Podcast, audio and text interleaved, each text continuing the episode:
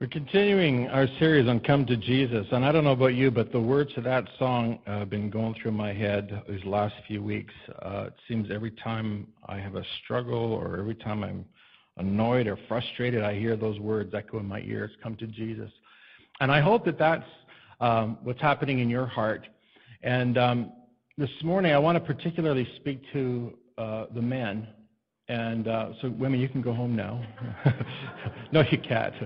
You can. I need you ladies here to reinforce what I'm saying. Um, I need you here to, to be a support to our men. But I want, I want you to, I want to point out something I think most of us know, and that is that uh, most men feel that religion and spiritual issues are really the province of women. That's, uh, that's, that's a women's job to take care of spiritual matters in the home, the kids. Uh, would you would you kind of agree with that? Like lots, I mean, that's what I grew up with. Um, before my parents ever gave their hearts to Jesus or started going to church, it was my mom that uh, that got us kids up for church, got us dressed, and got us out the door onto the Sunday school bus. And um, it was it was mom who uh, who when dad finally started going to church, it was mom that got the kids up and got dad up and dressed them. Any men like that here today? uh, mom would have our kid, our clothes laid out and dad's clothes laid out, and then mom t- would take us to church. And uh, and if dad had had a busy or tired week, then mom would let him stay home. And so we thought, uh huh. If we could just have a real busy and tired work, then we don't have to go to church either. We could stay home and watch cartoons with dad. Mom had us uh, pray over dinner. It was mom who, at the end of a busy day, would pray with us before we went to sleep. Uh, it was mom who got us involved in church. In fact, it was my mom that got me teaching Sunday school when I was only 14 years old. And by the time I was 15, I had my own class. But it was my mom that led the way in that regard. And uh, um, my dad did help occasionally when mom was getting the kids ready for church. Dad would sit in the car and honk the horn to help, you know. How many women are helped by their husbands honking the horn? Uh, yeah, that's what I grew up with. Mom talked. Mom it was mom that talked to us about spiritual matters, and it felt kind of awkward talking to dad about such things. Although I have to tell you that uh, it's changed very much now. I can have wonderful discussions with my dad about spiritual matters. But this is what I grew up with, and that's what many, many guys have grown up with, believing that spiritual matters are really, um, it's, it's sort of women's thing. Let, let the ladies do that. Now, I want you to know something. That value is now passed on to the next generation. The next, and especially the boys. If, if it's the mom and not the dad that's part of this process, then the children grow up thinking that religion and, and spiritual matters really is a, is a, girl's job. It's a woman's job. And, and in fact, uh, you know, as long as the wife gets to church, um, that's the main thing, and that will sort of do good for the whole family, right? That'll sort of, you know, our bases are covered. You know, the wife went to church, and and God's blessing will stay on the house, and and uh, and and then this way, you know, do two things at once, kill two birds with one stone. The wife goes to church, I swim and cut the grass, and we got lots done today, right? Wrong. While researching uh, my topic today, I, um, I decided I was going to Google how men influence their children. And look, look what I got here. Uh, uh is anybody, anybody familiar? that's it. That's it. I, uh, that's exactly what it said. I, I actually, I've got a wonderful little tool that Mike Poe really showed me how to use it. I could just cut, I could just uh, cut that out for you. And um, how men influence their children. And, and, and then Google says, did you mean how women influence their children? I mean, Google is saying, you don't know what you're talking, you're asking the wrong question. You, you must have got that one wrong. Uh, you, in other words, you're saying you made a mistake. Is it, uh, anybody use Google? Like, you know, if you spell something wrong, they'll say, did you mean, you, you don't, want, they don't want to be rude and say, look, you don't know how to spell, you idiot. this is how you spell the word. Well, it's the same question. You, you don't know what you're asking, you idiot. You must have meant that, right? How women influence their children. And, uh, and you have to really, really go searching to find out how men influence their children because there's not much said on the subject. And so look what it says. Mothers influence children's growth Uh, men, Ralph Waldo Emerson says, men are what their mothers made them. Uh, mothers seem to have forceful influence over their children. They're responsible in molding their children. Now, I want you to know something. That's what our culture believes. And it's because men haven't risen up and done their job as men.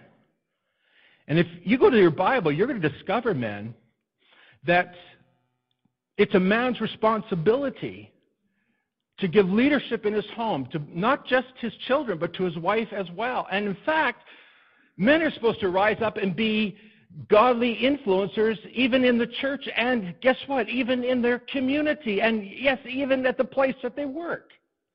It's huge responsibility that God has put on us as men. Now, we are not used to seeing things this way. We're not used to this, and we sort of have tried to adapt so that, you know, we just sort of fit along with, with, with the, what the culture says. But the Bible has a very different understanding for us of what it means to be real men. And look at the Apostle Paul then, who is the great preacher in the very first century of the Christian church, what he says to a young man by the name of Timothy. And he says to Timothy in 1 Timothy 6, verse 11, But you, man of God, flee from all this, and he's referring to uh, the temptation of money, sex, and power. And he says, pursue righteousness and godliness and faith and love and endurance and gentleness. Fight the good fight of the faith. Take hold of the eternal life to which you were called when you made your good confession in the presence of many witnesses. In other words, when you became a Christian, take hold of that eternal life which you, which, to which you were called when you became a Christian. Now, I want to talk to you this morning, guys and, and, and, and girls and women who are going to help me with, with this today. Uh, I want to I want to talk to you guys about the very first struggle of, of every man. The very first struggle you're going to have as a Christian. And it's this it's, it's an identity issue. What does it mean to be a man? Who am I, and what am I supposed to be like as a man? And of course, you know these stereotypes. You know what a, a man's supposed to be rough, right, and tough, and have nice, big, nasty tattoos of skulls, heads, and and serpents on his arms. That makes him look like a real man, right? He needs to be macho. Needs to act and talk in a masculine manner. When I was in Greece, one of my friends told me that uh, when, when he was growing up, he was not allowed to talk in a high pitched voice. I said, Well, who goes around talking in a high pitched voice? He goes, No, you don't understand. I was not allowed to, to sound like a boy. I had to sound like a man as, as soon as I could. So I said, Well, what do you mean by that? He Said, well, I had, to, I had to try to speak in the lower registers. So we had to talk like this. Oh, my name is Nico. Tikanis Kalayuse. I said, Are You're telling me that you had to try to talk in a, in a low voice? He goes, Yeah, because that's what it means to be a man. Some people think, some guys, young guys, think, you know, well, you're in your 20s. To be a real man, you've got to be a real party animal, right? You've got to be able to be able to drink the other guys under the table. I remember that before my dad became a Christian, he loved to tell us, sit around the table having coffee. He loved to tell us about all the ways that he could drink the guys at work under the table. Just what an eight year old boy needs to hear, right? Tell me more, Dad, about your barroom days, about the guys he punched out with his massive plumber arms. Those were the days when pipes were not made out of plastic. They're made out of steel. and it would be, oh, wow, cool, Dad. That's so awesome. You punched him out. Who else did you punch out? Oh, did you bring blood? Yes. Oh, it's wonderful, Dad. Tell me more. So that's what a real man is, right? Real man's man. Oh, yeah. And all the guys thought Dad was great that what a man is? Some guys think that to be a real man means you got to sleep with lots of women. And the more women you sleep with, the more of a man you are. Anybody ever hear of Magic Johnson? 1991, it came out in the papers that he had AIDS. And of course, back in the early 90s, everybody thought AIDS must be gay, right? Because that's it was actually before it's called AIDS, it was called GRIDS, a gay-related immun, immunodeficiency disease. Is that right, Shane? Have I got that right? Close enough. And so, how could how could Magic Johnson have AIDS? Well, it turns out that was the that was the, the turning point in the spread of sexual diseases. It wasn't just gay men that had AIDS; it was been had been spread now to women. And uh, Magic Johnson claims that he slept with between 300 and 500 women every year. Uh, if you do the math on that, it seems rather ridiculous. But put it this way: there's so many, you couldn't even count them. In recent years, uh, recent months, days, we've heard about the the breakup of Tiger Woods' marriage. It's been estimated that he slept with over 121 different women. And, uh, and there's even there's even blogs and about the, the great Hall of Fame men who've slept with many women. Because this really somehow makes you a man. And the question is this: is, uh, what does this mean? Whoever sleeps with the most women wins. What do they win? Besides STDs. Is that what makes you a man? I want to, I want to point out what the Apostle Paul tells Timothy about being a man. And I need to point out to you that the Apostle Paul says that if you want to truly be a man that honors God and loves the Lord and wants to see Jesus someday, then you have to be a man of God. This is the identity of every man who is a Christian. He is a man of God. Now, we struggle with that because our culture has no understanding, has no idea of what it means to be of God. We don't understand what that means. They think being of God means you simply go to church maybe once in a while, or, or you know, if on your birth certificate in Greece, they'll, they'll, it'll say what religion are you are. I mean, we don't have that here, but in, religion, in Greece, you're either a, a, an atheist, a Muslim, a, a Jew, a Hindu, or a Christian, but you fit into some category. And uh, their their feeling is, well, I'm a, I'm a Christian, but yet there's no evidence of their Christianity. And if you've been following the news, if your head hasn't been stuck in a hole somewhere, you know that right now Europe is in big trouble because of Greece, which claims to be 95% Christian. And yet there's more crooks per square yard in Greece than you're going to probably find anywhere. And uh, I don't say that to be mean to Greece because I actually love Greece, but the confusion is, my friends, what does it mean to be a man of God? Well, the Apostle Paul takes Timothy under his, uh, under his wing because Timothy uh, doesn't seem to have a father's influence in his life. We read in 2 Timothy 1.5, uh, the Apostle Paul says to Timothy, his, uh, and this is a letter to Timothy, he says, I have been reminded of your sincere faith, which first lived in your grandmother Lois and in your mother Eunice, and I am persuaded now lives also in you. There's no mention of the father here. Now, I don't know what happened to Timothy's father. Um, maybe, maybe he ran away. Maybe he was one of those womanizers. I don't know. Maybe he died. Uh, maybe he couldn't handle the responsibilities of being a father there, and uh, he left his son behind. I don't know. I don't know this. But I do know this that Timothy needed instructions on what it meant to be a man what it meant to follow after God. Now, I want you to understand that, that until you understand, gentlemen, that God calls you to be of Him, to be like Him, to have His attitude, to have His heart, to do what He would do, until you understand that, that you don't really have a clue what it means to be a Christ follower. You really don't know what it means to follow hard after Jesus. And so the very first thing that I want to teach my sons and teach the people that are under my influence is that if you're going to be a man, then the very first thing you need to do is you need to be of God. Because being rough, being tough, being macho, being a, a womanizer, being a party animal doesn't make you a man. It just makes you, well, it makes you fit all the stereotypes that women especially have of men. What do, what do women say about men? Here's, here's some of the stereotypes. All men are rapists.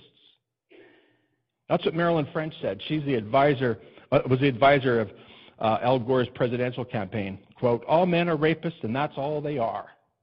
Imagine that. That's all we are, men. That's what Marilyn French says. We are just rapists and nothing else. Andrea Dworkin says that men are violent. This is what she says, quote, men are rapists, batterers, plunderers, killers. Did you know that, men? These same men are religious prophets, poets, heroes, figures of romance. They're adventurers. They're uh, men of accomplishment. They're figures ennobled by tragedy and defeat. But they are violent.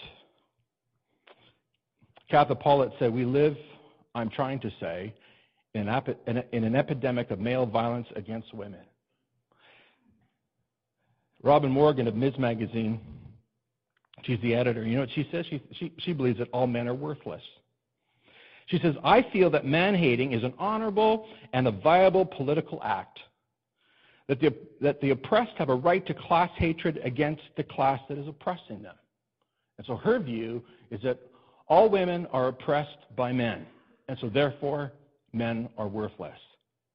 Popular feminist graffiti says women have their faults, men only have two everything they say and everything they do. We haven't got women laughing at that, do we? Former Congressman Barbara Jordan, she says this. She says men are unemotional, insensitive, and cold. She says, I believe that women have a capacity for understanding and compassion, which man structurally does not have. In other words, men aren't, aren't created to have a capacity for understanding and compassion and does not have it because he cannot have it. He's just incapable of it. Wow. Guys, I don't know about you, but I feel pretty terrible. Valerie Solanas in the Scum Manifesto says to call a man an animal is to flatter him. He's a machine. And Marilyn French says all men are controlling because all patriarchates exalt the, fa- the home and family as sacred, demanding that it remain inviolate from prying eyes Men want privacy for their violations of women. All women learn in childhood that women uh, are, are, sex, are for sex and are for men's prey. And Among the other stereotypes, men are unable to commit.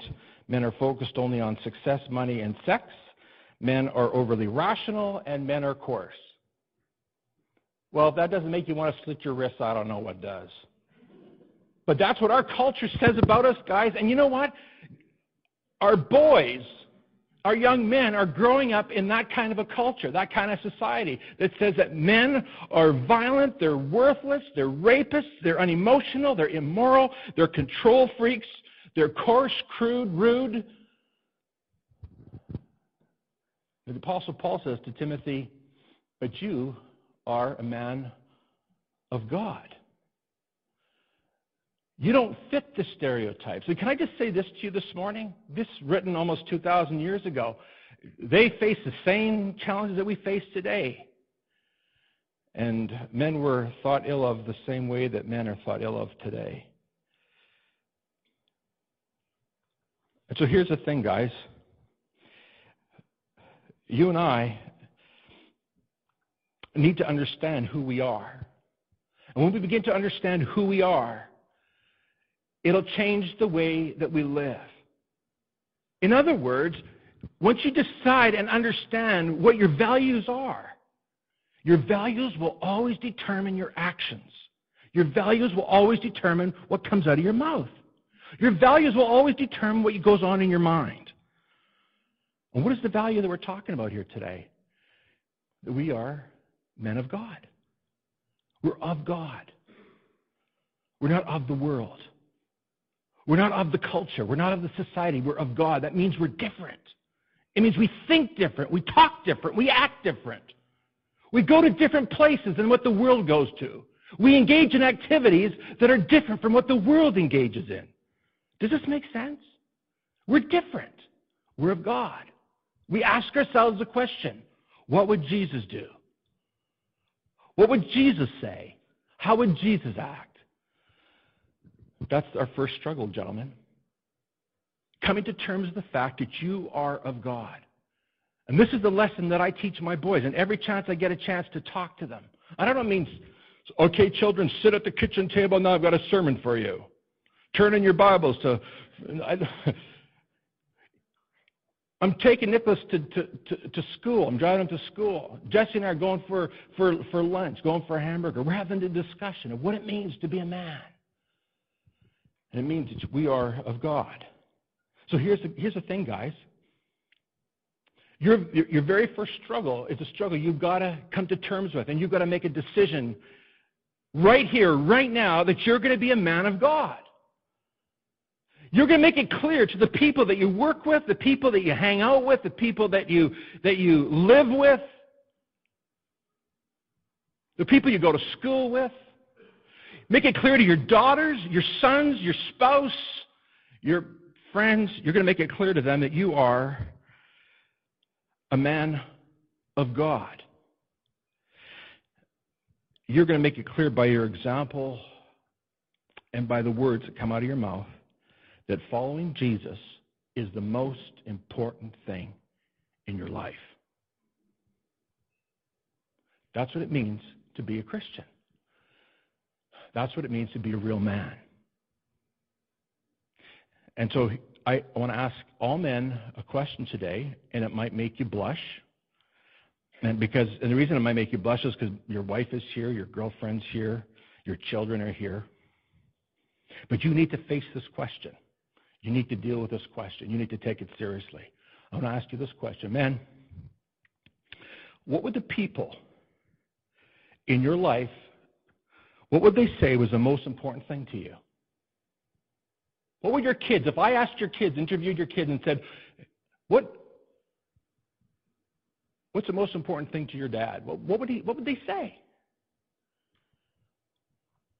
And I would challenge you to go and ask your kids after the service, when you get home from church, just say, son, daughter, wife, ask your friends, ask people you work with. What would you say was the most important thing in my life?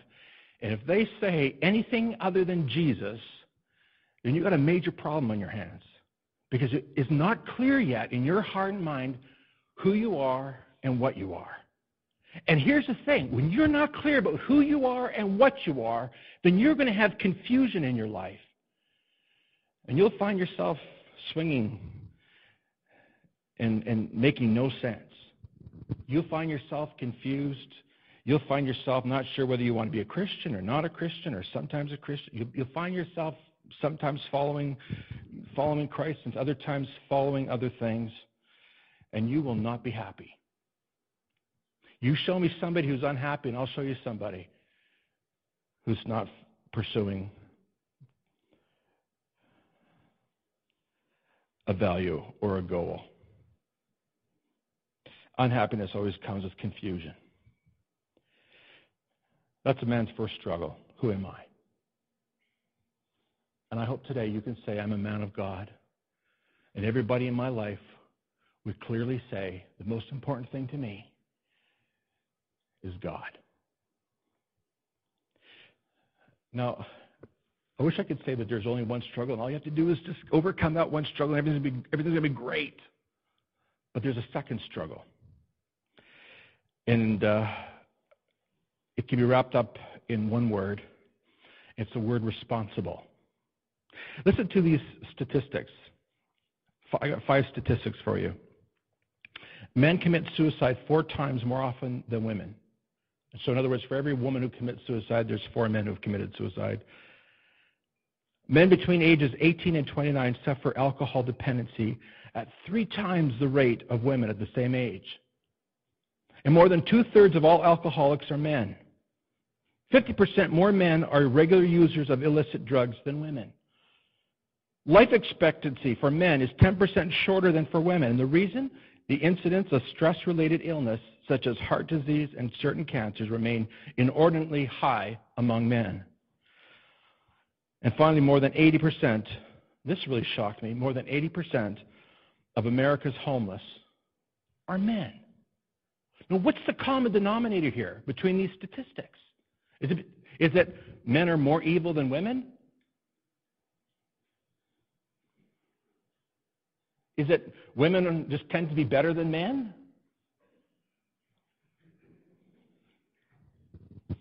My Bible doesn't make any distinction. It says that all men and all women need Jesus equally. What's, what's the common denominator? It can be found in one word. It's a word responsible. And here's what happens when people cannot handle their responsibilities. They can't handle the stress and the pressure of life. They commit suicide.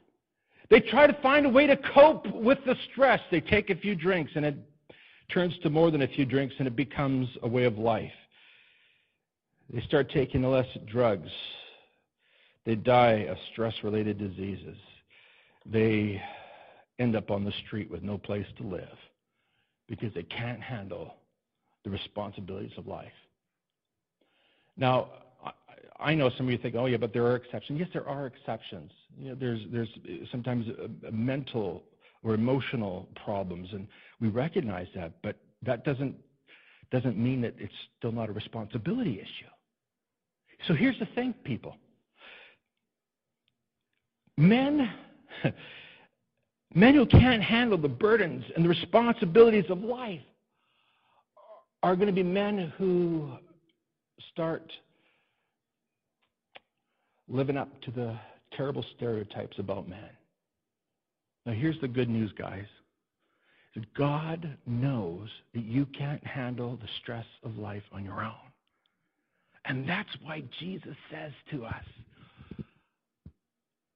All you who are weary and heavy burdened, all you who are carrying responsibilities and it's pressuring you, it's stressing you, and you feel like dropping out. You feel like ending your life. You feel like taking something to dull the pain and the stress. All of you, Jesus says, come to me.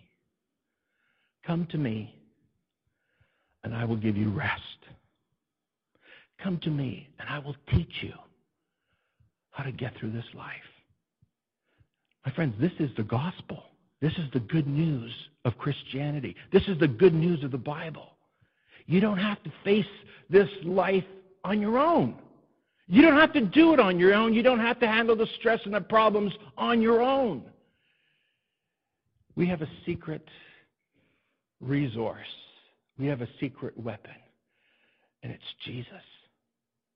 And this morning, if you haven't learned how to rely on God, how to, how to handle the responsibilities that God has put upon you, then you're going to find yourself in big problems, in big trouble. If a man fails to see himself as a man of God, I can tell you this.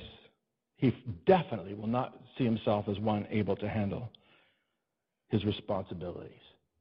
If he doesn't see himself as a man of God, then he may be handling some of his responsibilities, but overall, you would say He's pretty irresponsible. Doesn't keep his word. Doesn't do what he said he's going to do. Doesn't keep his promises. Doesn't show up on time. Doesn't do what he thinks he can do. You will fail, men. You will fail, and you will live up to the terrible stereotypes about you until you make up your mind that you want to be a man of God and you want to fulfill your responsibilities. And if you don't, you will become known as someone who is selfish and angry. Anger and selfishness will be the rule in your life, and you will resist responsibility. Now, I don't know if you saw that movie, Night at the Museum. Anybody see that movie, Night at the Museum? One person, two, three, four. Okay, I see that hand. Me too. Ben Stiller. Uh, father is just failing badly. Can't keep a job. Can't seem to fulfill his responsibilities. He's, uh, his wife has left him, got another man. She's just fed up with him. He's got visiting rights, but now these are being threatened. The wife is saying, Look, you're going to lose these as well if you can't hold down a job because it's having a bad effect on our son. And she's right. An irresponsible father has a terrible effect on his son. In fact, irresponsible father almost always equals irresponsible son. Sorry, that's just the way it is.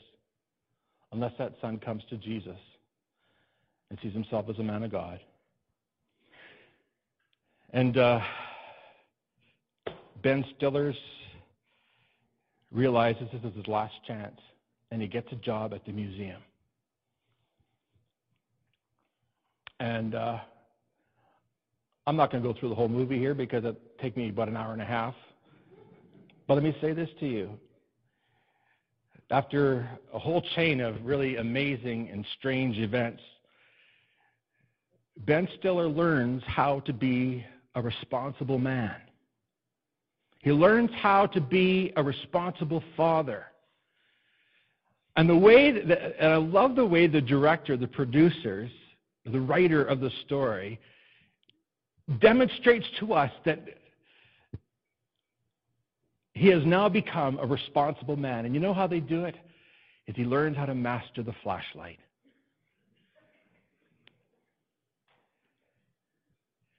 Whereas before he couldn't do anything right, now suddenly he can whip that flashlight out of his holster and spin it in his hand and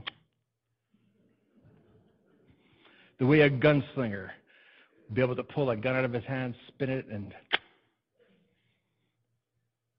looks ridiculous, and of course that's why you laugh. It's so ridiculous. But you see, suddenly you see something in Ben, a brand new confidence. A confidence that makes him able now to go on and get a better job. And of course, you see that in the sequel. Gentlemen, you lack confidence in your life? You lack that spring in your step? Embarrassed of what you do for a living? God doesn't want it to be that way. God wants you to have a confidence that comes from Him, and it will only come when you see yourself as a man of God who takes his responsibilities seriously. Which means you're going to become an excellent father to your kids. You're not going to leave the spiritual matters to the wife. The wife, I hate that. The wife. It's not the wife, it's Gloria. It means, gentlemen, you're going to be a fantastic husband. It means that your wife is going to really admire and respect you and look up to you as mean, being a great man. It means your kids are going to really respect and admire you and say, I want to be like him someday. It means the people at work are going to say, I don't know exactly what it is about Bill, but he's a great guy. Here's someone I want to be like. Look at this. Uh, look at this language that the Apostle Paul uses in his letter to young Timothy. Now remember, Timothy doesn't have a dad. And so, no, the Apostle Paul is speaking to him man, oh, man, oh. He's talking to him like a, like a, like a young protege. He's going to teach him how to be a man. And interestingly, we read in, in, in uh, 2 Timothy 1 4, Timothy, uh, he, he's writing this letter to Timothy, and he says to Timothy, Timothy, recalling your tears, I long to see you so that my joy may be fulfilled. Timothy, I know you're struggling. You're having a hard time. You're breaking down, having a hard time facing the responsibilities of life. And then he, what does he do? Oh, poor Timothy. Timothy, don't worry. Just let your mother take care of matters. Let, let, let your grandmother take care of things. You, you back off of the stresses of life. You don't have to handle that. Your mother's done a good job all along. Let her keep on being, being mom, and you just enjoy the, being taken care of and pampered by your mom and your grandma. Is that what he says? No. Look, look what he says, and it, it's really strong language. I, I wish you could see it in the Greek because it's, it's powerful, very masculine. And look what he says here. He says, uh, let's look at that. But you, man of God, flee from all this sin. See that word flee? He said, he said run like mad. Run, run like the wind. Prove that you're a true athlete. that you can really move, you can really flee. And use that word pursue. That word pursue is to hunt, to stalk until you get exactly what it is that you're looking for. Don't be a wimp. How many know that being a man is, is not for wimps? You need to pursue righteousness and godliness and faith and love. Stalk it, hunt it, pursue it until you get it. Don't stop. Don't give up. Don't quit. That's right, endurance. Endurance means you don't give up, you don't quit. You hang in there until you get the job done. I don't know if anybody here remembers the days when there was only two channels on TV. Anybody remember those days? Just Al and me? there was a time when you could get two channels. And if you could speak French, well, then you had three channels. We only had two channels, and oftentimes whatever was on in the evening wasn't very interesting. So my dad uh, would try to get us um, having fun at home. Those are the, the good old days. Hot chocolate and popcorn and, and wrestling in the living room. And he would get us boys fighting each other. We would do the Indian leg wrestle. Anybody remember that? No, just me? I can show you. Anybody want to come up here? No, I won't do that. On your back, you know, your leg, and you grab, and, and then you arm wrestling, and and then hanging from a bar for as long as you can, and, and whoever could la- hang the longest was the real man. My sister was a wonderful man. My dad would get us to fight and wrestle, and there'd be blood and hair pulled out, and and uh, dad would be laughing, thinking it was just great fun. And my sister, boy, she had a mean punch, and uh, and I, I'm telling you, we just uh, we're just to be men. Men. And we would fight. And that's exactly what the Apostle Paul says there. Fight the good fight of the faith. Don't give up. Hang on to it. Get it. And then he uses that word, uh, uh, take hold of eternal life. Get it. Hang on to it. Don't let go. You're a man. You're a man. You're not a wimp. You're a man. Don't give up. Be a man of God. Hang on tight. Pursue it. Excel. This is what it means to be a man. Now, if a man does not learn to seek God with his whole heart, if a man doesn't learn how to take seriously his responsibilities as a man, if a man tries to hold on to his responsibilities and fulfill his responsibilities in his own power and in his own strength. My friends, I'm going to tell you what's going to happen. And you don't have to be a rocket scientist to figure this out. You're going to try to handle the responsibilities of life, and when you feel, feel stressed out, you're going to turn to something or someone that's going to help relieve the stress and the pressures of life. You're going to find yourself turning to addictions. You're going to find yourself turning to other people who will give you temporary relief from your stress. You're going to find yourself uh, turning to pornography. You're going to find yourself dealing with anger issues. You're going to find yourself fitting into the old stereotypes that I just told you about. You know, men are rapists, men are worthless, men are cruel, men are immoral. That's right, that's exactly what you become when you forget that you're a man of God, called by God to fulfill your responsibilities as a man. I'm going to tell you today, you can't do it on your own. You need to have the power of God at work within you. And when you have that power of God at work within you, gentlemen, you will more than rise to the occasion. You will become truly a great man. And your kids will remember you as a great man. My grandfather, grade three education, retired at age 75 because he just couldn't afford to retire, was a janitor at a school. When he died, it was nothing but praise for this man who didn't travel the world, didn't get a degree, didn't get paid a lot of money in life, didn't do great things, didn't climb Mount Everest. But here's what he did. He was a man of God, who served God with his whole heart. And he was a man who fulfilled all his responsibilities to his wife, who'd never had a job, and to his seven children. And he provided for them and took good care of them. And when he died, our hearts were broken at the loss of this truly great man. What's going to be said about you, man? I'm telling you, this is something you have to work at every day. It's not something that you do just on Sundays. This has got to become a lifestyle choice for you. So that you can deal with your anger, you can deal with your selfishness, so that you can be a great man.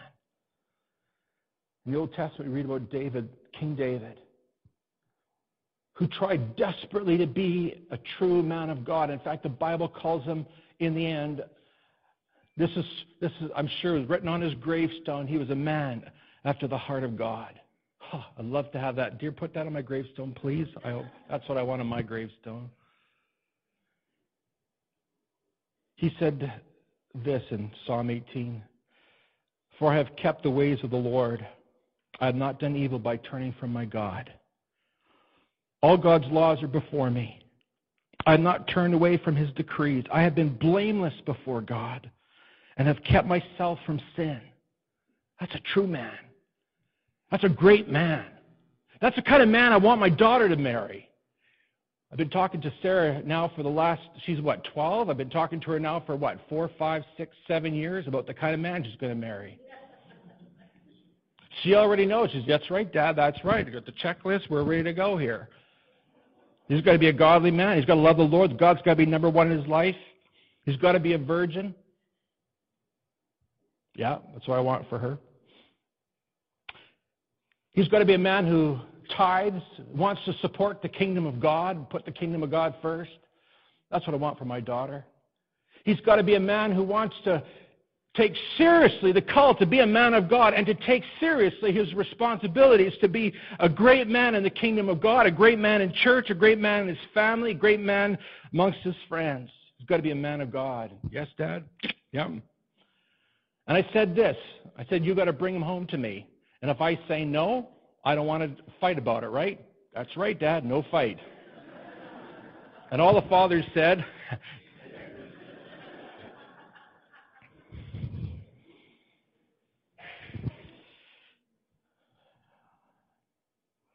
David says, I've been blameless before God and have kept myself from sin. And then he says this He says, The Lord has rewarded me according to my righteousness according to the cleanness of my hands in his sight. That's the kind of man I want to be. That's the kind of man I want my sons to be. And you can believe it, I have some very serious discussions with my children about what it means to have a great marriage and a great family. I have a very, very serious, and I, I don't hold anything back. I, nothing is censored. I would talk to them about what it means to be a man of God. My children know what kind of mates they want to have because I've taught them that. And Gloria has absolutely 100% come behind me and confirmed. And I think she's got her own little thing going on the side, too. Telling the kids what kind of life they need to have in order to be happy. The Lord, gentlemen, will reward you for your righteousness. The Lord is going to reward you according to the cleanness of your hands, your purity.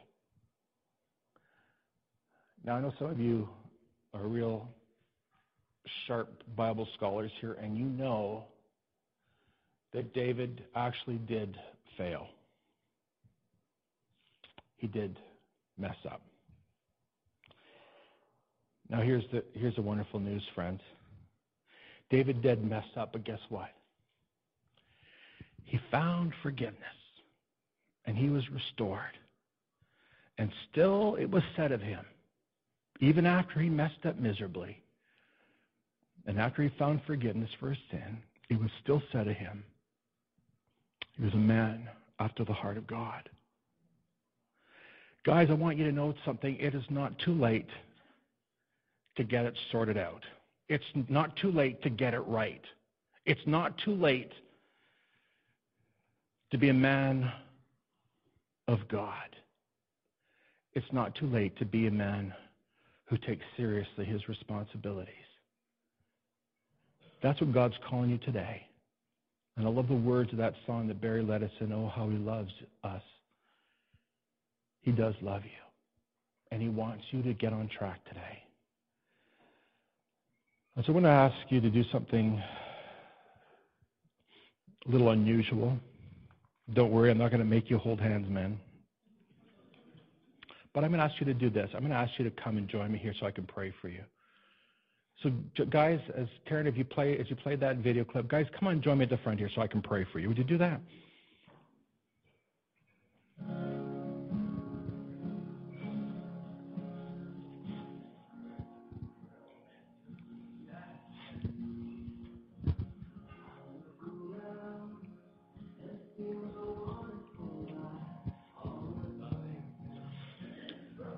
We have any fathers and sons, fathers and sons, stand together, would you? That'd be really cool.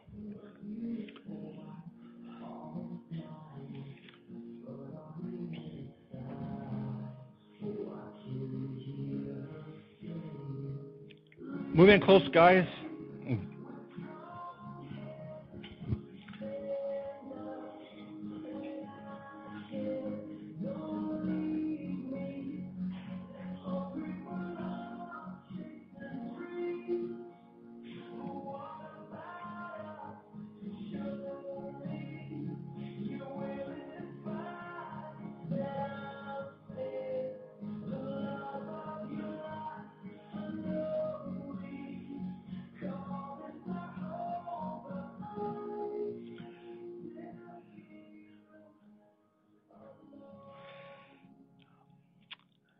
Let's pray. Father, I just want to say thank you for these men who are here this morning. Some are here uh, maybe because they feel a bit pressured into this. Not necessarily what they want to do or what they would be inclined to do, but God, they're here. And God, I pray right now that they would feel your great love for them.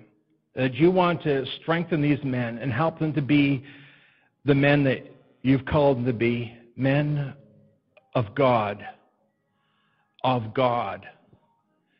And God, that you would help them to take seriously their responsibilities as fathers, as husbands, that you would help them to take seriously the responsibility as employees or employers, that they would take responsibility as Christians in their church. God, I thank you right now that you love each one. And some are standing here today having failed you and failed their families. But God, right now, you have nothing but love in your heart. And I pray right now that you would just pour out your love right now. And God, that heart that is guilty, God, if they, they only knew that all they have to do is come to you and confess their sin to you, and you're faithful and just to forgive them and to wash it all away and give them a clean slate. God, do that right now. God, I pray that these men standing here today would start thinking seriously what, what it means to live daily a life that honors God so that their children may look up to them as truly great men, so that their wives would look to them and feel the love in their hearts for this great man that she's married to. Father, we pray right now for grace and, to, and for strength to serve you and to follow you with all our hearts. May we find ourselves on a daily basis, God, every one of us, may we find ourselves coming to Jesus, coming to Jesus, and coming to Jesus again and again, and finding the grace and the help that we need to love you and to serve you. God, thank you right now for these men. Now, Lord, make your face to shine upon each one and give us peace until we meet again. And we thank you, God, that we do not walk alone.